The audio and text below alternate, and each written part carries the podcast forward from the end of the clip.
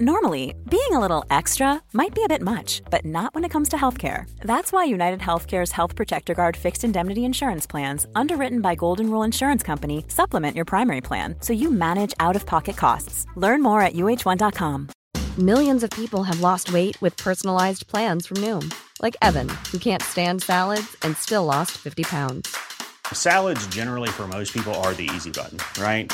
For me, that wasn't an option. I never really was a salad guy. That's just not who I am. But Noom worked for me. Get your personalized plan today at Noom.com. Real Noom user compensated to provide their story. In four weeks, the typical Noom user can expect to lose one to two pounds per week. Individual results may vary.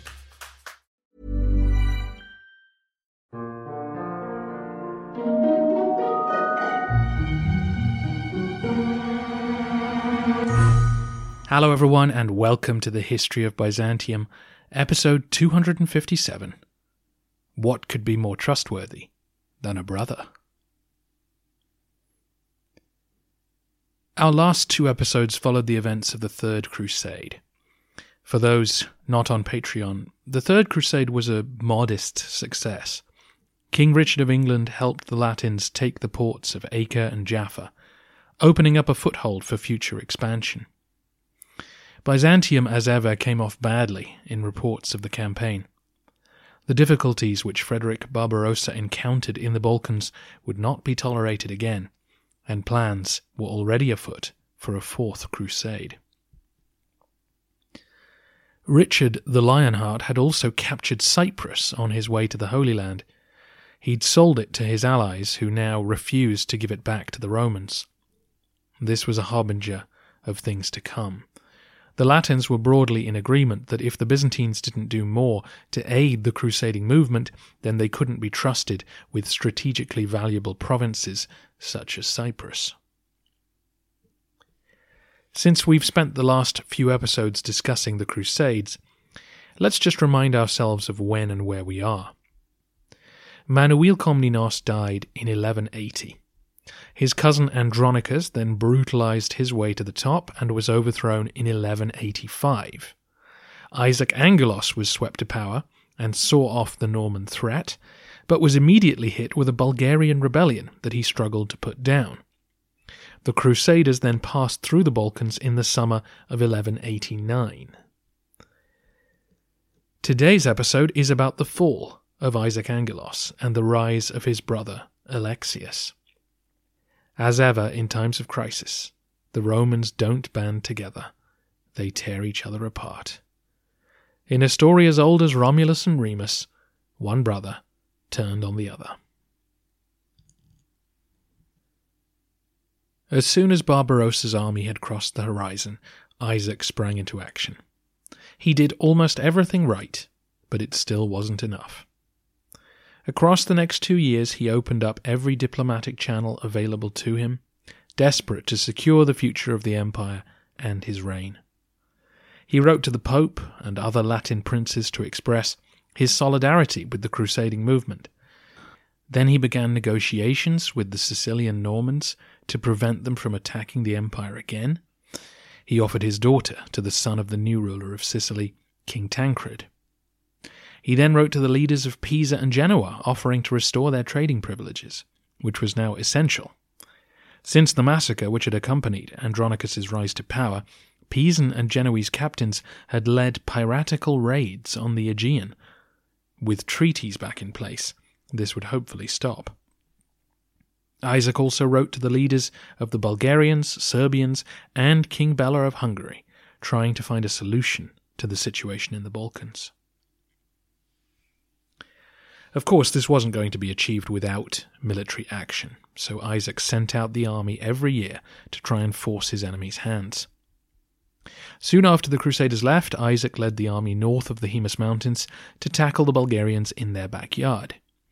But he found that they had established their rule firmly in their new domains. Despite sweeping through the countryside, the Romans couldn't capture any major fortress or town. Each was garrisoned by men who stayed loyal to their new Tsar. Meanwhile, the Cuman allies of the Bulgarians were busy raiding Thrace. Irritated, Isaac decided to march swiftly home, crossing through one of the mountain passes. This was a mistake. The Bulgarians were waiting for him in the defile. Pelting the Romans with rocks from high above, the rebels inflicted nasty casualties on Isaac's men. The emperor made it out alive, but rumors of his death spread across Thrace. Isaac had to march home to secure his position, while the Bulgarians sacked several towns in his absence. The following year, Isaac reinforced the frontier and then marched west. He confronted the Serbs, whose army were on the Morava River. The Romans emerged victorious from the encounter, but Isaac knew he could not fight on two fronts at once. So he entered negotiations with their leader, Stefan Nemanja. The peace which followed acknowledged the expansion of the Serb state at Byzantium's expense. Isaac then marched north to meet with Bela of Hungary to ensure that the two great realms were on the same page when it came to the future of the Northern Balkans. All this diplomatic and military activity seemed to do the trick, because in 1192 a dispute broke out between the Bulgarian leaders Peter and Asen. Though we aren't told this, modern scholars believe that the dispute was probably over a peace deal being negotiated with Isaac. Peter, the Tsar, was in favour, but Asen, who was the senior general, was not, since this would put an end to the raids which had made him rich and powerful. His Cuman allies would drift away if they weren't able to attack the empire anymore. Everything seemed to be going Isaac's way. He had played things right, trading on his reputation as the new Manuel and his enemies' fears about the power of Constantinople. But this is where it all went wrong. Isaac ordered the army to march north and defeat Asen in battle, but he did not lead them himself. Instead, he sent his cousin, Constantine Angelos, who did a good job of blocking Asen's forces from raiding Thrace, but inevitably decided to use his position to make a bid for the throne. Here we go again. He had his troops hail him Vasilevs and marched south to Adrianople. Fortunately for Isaac, the commander there was loyal and refused to join the conspiracy. Constantine was seized and blinded. Unfortunately, this did not help with the Bulgarian rebellion. The Roman army disbanded in the wake of the failed coup, leaving the countryside wide open to Asen, whose Cumans raided with impunity. The Roman state was hamstrung by Isaac's lack of legitimacy. Every time he got the army in a position to defeat the Bulgarians, someone would try to overthrow him. During this same period, six other usurpers made a claim on the purple, according to Choniates. There was a relative of Andronicus's and a descendant of Tatikios, both of whom lobbied for support at the capital, but were found out. Then two different men appeared in Anatolia claiming to be Manuel's son Alexios. One of them hired a bunch of Turks and raided the countryside to show off his power, while another official, also in Anatolia, declared independence before being captured. These uprisings also demonstrate various ways in which the Roman state was failing. At the capital, we wouldn't normally expect usurpers to spring up the way the descendants of famous men were doing. These people had no real support, hence why they were captured with ease. But if you have no support amongst the aristocracy and no soldiers to back you, then why on earth would you declare yourself emperor in the streets? The answer is that the streets were no longer firmly under imperial control. The center of Constantinople was being run by those powerful local figures we talked about a few episodes ago. Businessmen with money and clout their ability to muster armies of ordinary people made them potential kingmakers. Since Isaac's elevation, a pattern had emerged, where potential usurpers would announce their intention to rule and then stand outside the Hagia Sophia, hoping to be swept into the palace on a wave of public support. Though none had succeeded yet, it was clearly perceived that such a thing could happen. Meanwhile, out in the provinces, the connection between local hierarchies and the capital seems to have broken down. Since Andronicus's reign of terror, provincial governors had come and gone with dizzying speed, and those who'd remained in place were terribly corrupt. With the central government in such a weak state, there was no sense that justice would be coming any time soon. So local power brokers, like those on the streets of Constantinople, began to look out for themselves. The Bulgarian uprising was essentially a provincial rebellion, not a national independence movement. Remember that Peter and Asen had come to Isaac initially to become more involved in the Byzantine military, not less. They just wanted a bigger share of the spoils on offer, and it's entirely possible that the right peace deal would have ended the uprising, even at this point. Meanwhile, as I mentioned, several people claimed to be Manuel's dead son over in Anatolia. Byzantine Anatolia must have felt very neglected at this point. The emperor hadn't visited since Manuel's day, and the border was wide open to Turkic raiding. This grasping for some element of Manuel's legitimacy was a cry for help, a cry for someone to seize power and bring a bit of the capital's attention to the ailing interior. Until Isaac could crush the Bulgarians and demonstrate the government's power, these problems would continue. In the wake of his cousin's revolt, Isaac redoubled his efforts to win that elusive victory. He brought troops over from Anatolia to reinforce his Balkan army, and they engaged the Cumans and Vlachs in a battle near Arcadiopolis in the summer of 1194. But the Romans suffered a nasty defeat. One wing of the army routed, leaving the other to be smashed by the enemy. It was a disaster which the elites around Isaac took very badly, and they began making plans to overthrow him. The next year, Isaac raised extra funds to hire more troops, and he got Bela of Hungary to agree to attack Bulgaria from the north. But it was all for naught. As Isaac waited for his army to assemble in Thrace, he left the camp to go hunting. While he was absent, the conspirators moved against him. They hailed his older brother Alexius as emperor and gathered the troops present to acclaim him. Isaac's servants ran out to find him to tell him what was going on. Angelos decided to ride back into camp with his sword drawn to scatter the conspirators as he had Andronicus's henchmen ten years earlier. But when he heard the soldiers shouting for his brother, he knew the game was up. Isaac rode away from camp as fast as he could, but his brother's agents tracked him down a few hours later and blinded him.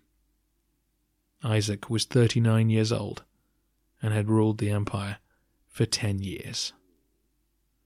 In a sign of the disasters to come, this would not be the last time that he ruled Romania. Choniates is very critical of Isaac, basically describing him as unfit for office because of a lack of seriousness and firmness of purpose. But Choniates' judgment is suspect because of his bitterness about the fall of Constantinople in 1204. He knew Isaac very well, working closely with him for most of his reign, so he's probably right in a broad sense. Isaac received no training to be Vasilevs. A more serious character, preferably a soldier, would have been better for the empire. But to blame Isaac for not taking the job seriously enough seems like an attempt to apportion personal blame to someone who was simply reacting to the difficult circumstances he found himself in. What Isaac faced was a series of dilemmas. There were no easy answers to any of them. If he was brutal, like Andronicus, the people would turn on him. If he was too generous, as Manuel was at times, his nobles would take advantage of him. Choniates accuses him of being inconsistent and paranoid, but given all the plots and coups he faced, why wouldn't he be? Choniates criticizes him for having too much fun at court and for lavishing money on buildings and charitable causes. But again, this sounds like a man trying to cultivate a popular image at home, which, given it was the people who swept him to power, was a sensible strategy. The details of Isaac's reign suggest he would have made a decent emperor in easier times. But what Byzantium needed at this moment was an excellent general, which Isaac plainly wasn't. If the elites who betrayed him had installed a hardened military man to save the state from disaster, then we might be more sympathetic to their cause. But they didn't. They elevated Alexius Angelos, Isaac's less capable, lazy older brother. Or at least, that's what Choniates tells us. This is where it becomes difficult to know how much to trust Nikitas. Again, he worked closely with Alexius, so we turn to him for insights into the new emperor's character. But as modern historians like Anthony Kaldellis point out, Choniates actively distorts his narrative to play down Alexius's efforts, probably because Alexius will abandon Constantinople in its hour of need during the Fourth Crusade, an act that Choniates found unforgivable. Looking back with deep sadness, Choniates identified this episode, brother turning on brother, as a key moment of decline and shame for the Romans. I'll quote this whole passage as it tells you plenty about our historian's perspective, as well as giving you an idea of why his prose is so highly regarded. In this manner, then, Isaac Angelos lost his throne and was divested of power with ease. He was deprived of his sight by those whom he had imagined led him by the hand as though they were his own eyes for what could be closer and more trustworthy than a brother? And he, beloved. If water drowns us, then what shall we men drink? And if our limbs are armed against one another, how can they possibly work together so that we may live? But the healing art mixes from contrary bodies a salutary antidote. And some men have risen up against one another disregarding the noble gifts of nature because of evil mindedness and the love for greater glory. It is for this reason that the barbarian nations regard the Romans with contempt. This they reckoned to be the consequence of all the deplorable events which had gone before, by which administrations were constantly overthrown and one emperor replaced by another. There were those who withdrew from close friendships, and forswore their old associations, they would say, If the brother is not safe, then what man is? And whenever certain individuals revealed their secret intentions to others, the latter, citing the example of recent events, suspected that their intimacy was contrived. As you can see, Choniates is painting a picture of a world falling to pieces which, from his perspective, after the sack of Constantinople, makes sense. But we have to stay in the present tense in our narrative in order to understand events as best we can. By looking back with anger, we find our historian putting a negative slant on actions which may well have been entirely necessary. For example, after having his brother blinded, Alexius disbanded the army, leaving Thrace to be ravaged again by the Bulgarians. He returned home to the capital, where he handed out all the money in the treasury to his supporters and to the crowds. And then he went ahead and granted any petition put in front of him. Tax free lands for you? Pronoia lands for your friends? Legal settlements in your favor? Why not? He did all this, says Choniates, because he had no spine and wanted to get down to enjoying the luxuries of court. But these were the kinds of gifts that usurpers always hand out when they seize the throne, especially men who were elevated by a cabal of senior Byzantine nobles. Alexius III Angelos was born around 1153, making him about 42 when he became emperor. He was three years older than his brother Isaac. Like Isaac, he'd never really held an official or military post before hitting the big time. While Isaac was living in fear in Constantinople during Andronicus's reign, Alexius was a guest at various Muslim courts, including that of Saladin. He'd fled east with his father to escape Andronicus's wrath. When Isaac became emperor, he naturally had his brother recalled and given the highest court rank available. In fact, Choniates says that Isaac was especially kind to his older sibling because he was one of the few male members of his family left after Andronicus's purges. We don't really know anything about Alexius during his brother's time in power. No narrative of resentment or jealousy is mentioned.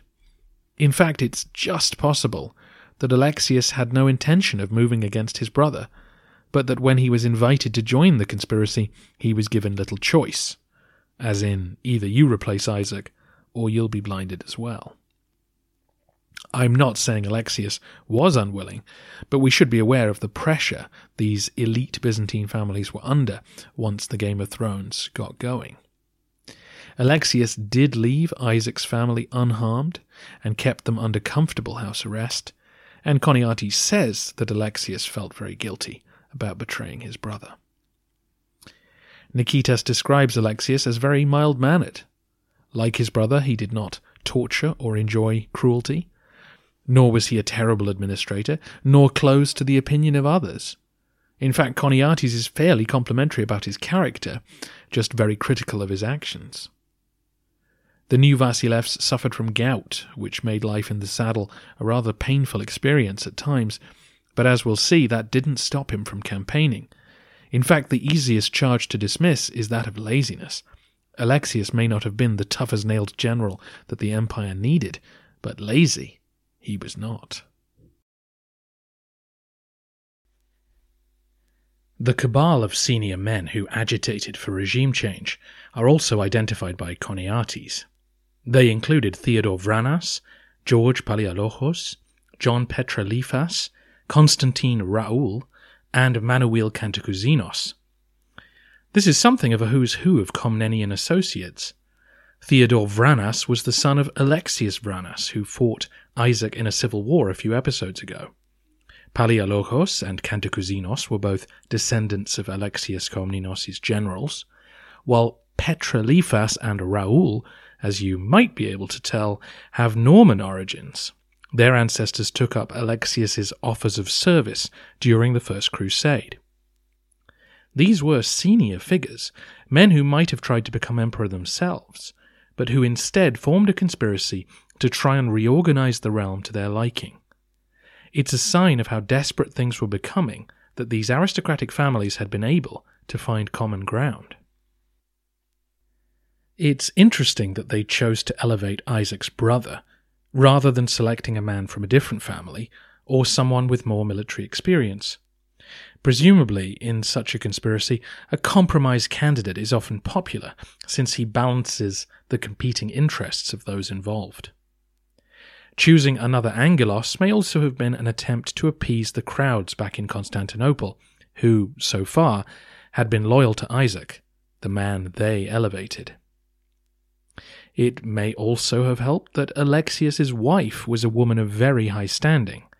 Euphrosyne Doukaina Kamatarissa was a formidable woman whose family were very well connected throughout the bureaucracy and church. She proved her worth immediately by preventing a revolution back at the capital. When news reached the people that Isaac had been overthrown, many did take to the streets to show their displeasure.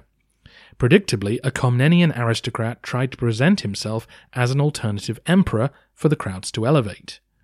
But Euphrosyne swiftly took control of the great palace, sent troops to disperse the crowds, and then bribed her way into the Hagia Sophia, where the clergy obediently acclaimed Alexius as their new Vasilevs. This was just the sort of decisive action needed to prevent the situation from spiraling out of control. Going back to the conspirators for a moment, the fact that they didn't elevate a proven general shows that although Isaac's military failures had discredited him, it wasn't the Empire's dire military situation that was their sole motivation. Instead, it was the feeling that they had been left out of Isaac's regime. Though he didn't hand out punishments as Andronicus had, Isaac had restricted real power to a close circle of trusted men. The expectation was that Alexius would expand this circle. In many ways, then, this was a purely selfish conspiracy designed to benefit a few families at the top of the elite. And though it did little to change the empire's fortunes, it did have the effect of making Alexius's reign more secure than his brother's was, since many more members of the aristocracy now had a vested interest in its success. This new ruling coalition also encouraged Alexius to abandon his father's name, Angelos, and instead use one of his ancestral names, Komnenos. You may remember that Isaac and Alexius's grandfather had married one of Alexius Komnenos' daughters. It would become increasingly common from this point forward for men to choose a surname from their collective ancestors, rather than just stick to a less prestigious name from their father's line. This was an inclusive move, since all these elites traced their descent from the Komnenoi, and hopefully it would make Alexius seem more legitimate. In theory, then, I should call our new leader Alexius Komnenos, which, for obvious reasons, I won't. I'll call him Alexius Angelos Komnenos, which is a mouthful, I know, but since another Alexius Angelos is going to become prominent in our story soon, you'll thank me later. Next time, we'll follow Alexius Angelos Komnenos' efforts to keep the empire solvent. Before we go, though, here's a quick update on the career of Nikitas Choniates. As you may recall, our historian had been promoted to be a provincial governor and close adviser to Isaac Angelos by the time of the Third Crusade, and his rapid rise continued, becoming essentially head of the bureaucracy by the time his patron was blinded. This was an exceptional career path, essentially going from undersecretary to the top of the civil service in just 10 years. This elevation speaks to the skills and intelligence that Nikitas undoubtedly possessed. But he was also significantly assisted by the fact that his direct patron, Basil Kamateros, was very close to the Angeloi. Basil had been part of the original conspiracy against Andronicus, and he was also the brother of Euphrosyne Doukaina Kamaterissa, as in the new emperor's wife. This meant that Choniates could serve Isaac closely for years before making a relatively smooth transition into Alexius's new regime. It was during this period that he began writing his history, and as you can see, he was extremely well placed to comment on recent events. He was about 40 years old at this time.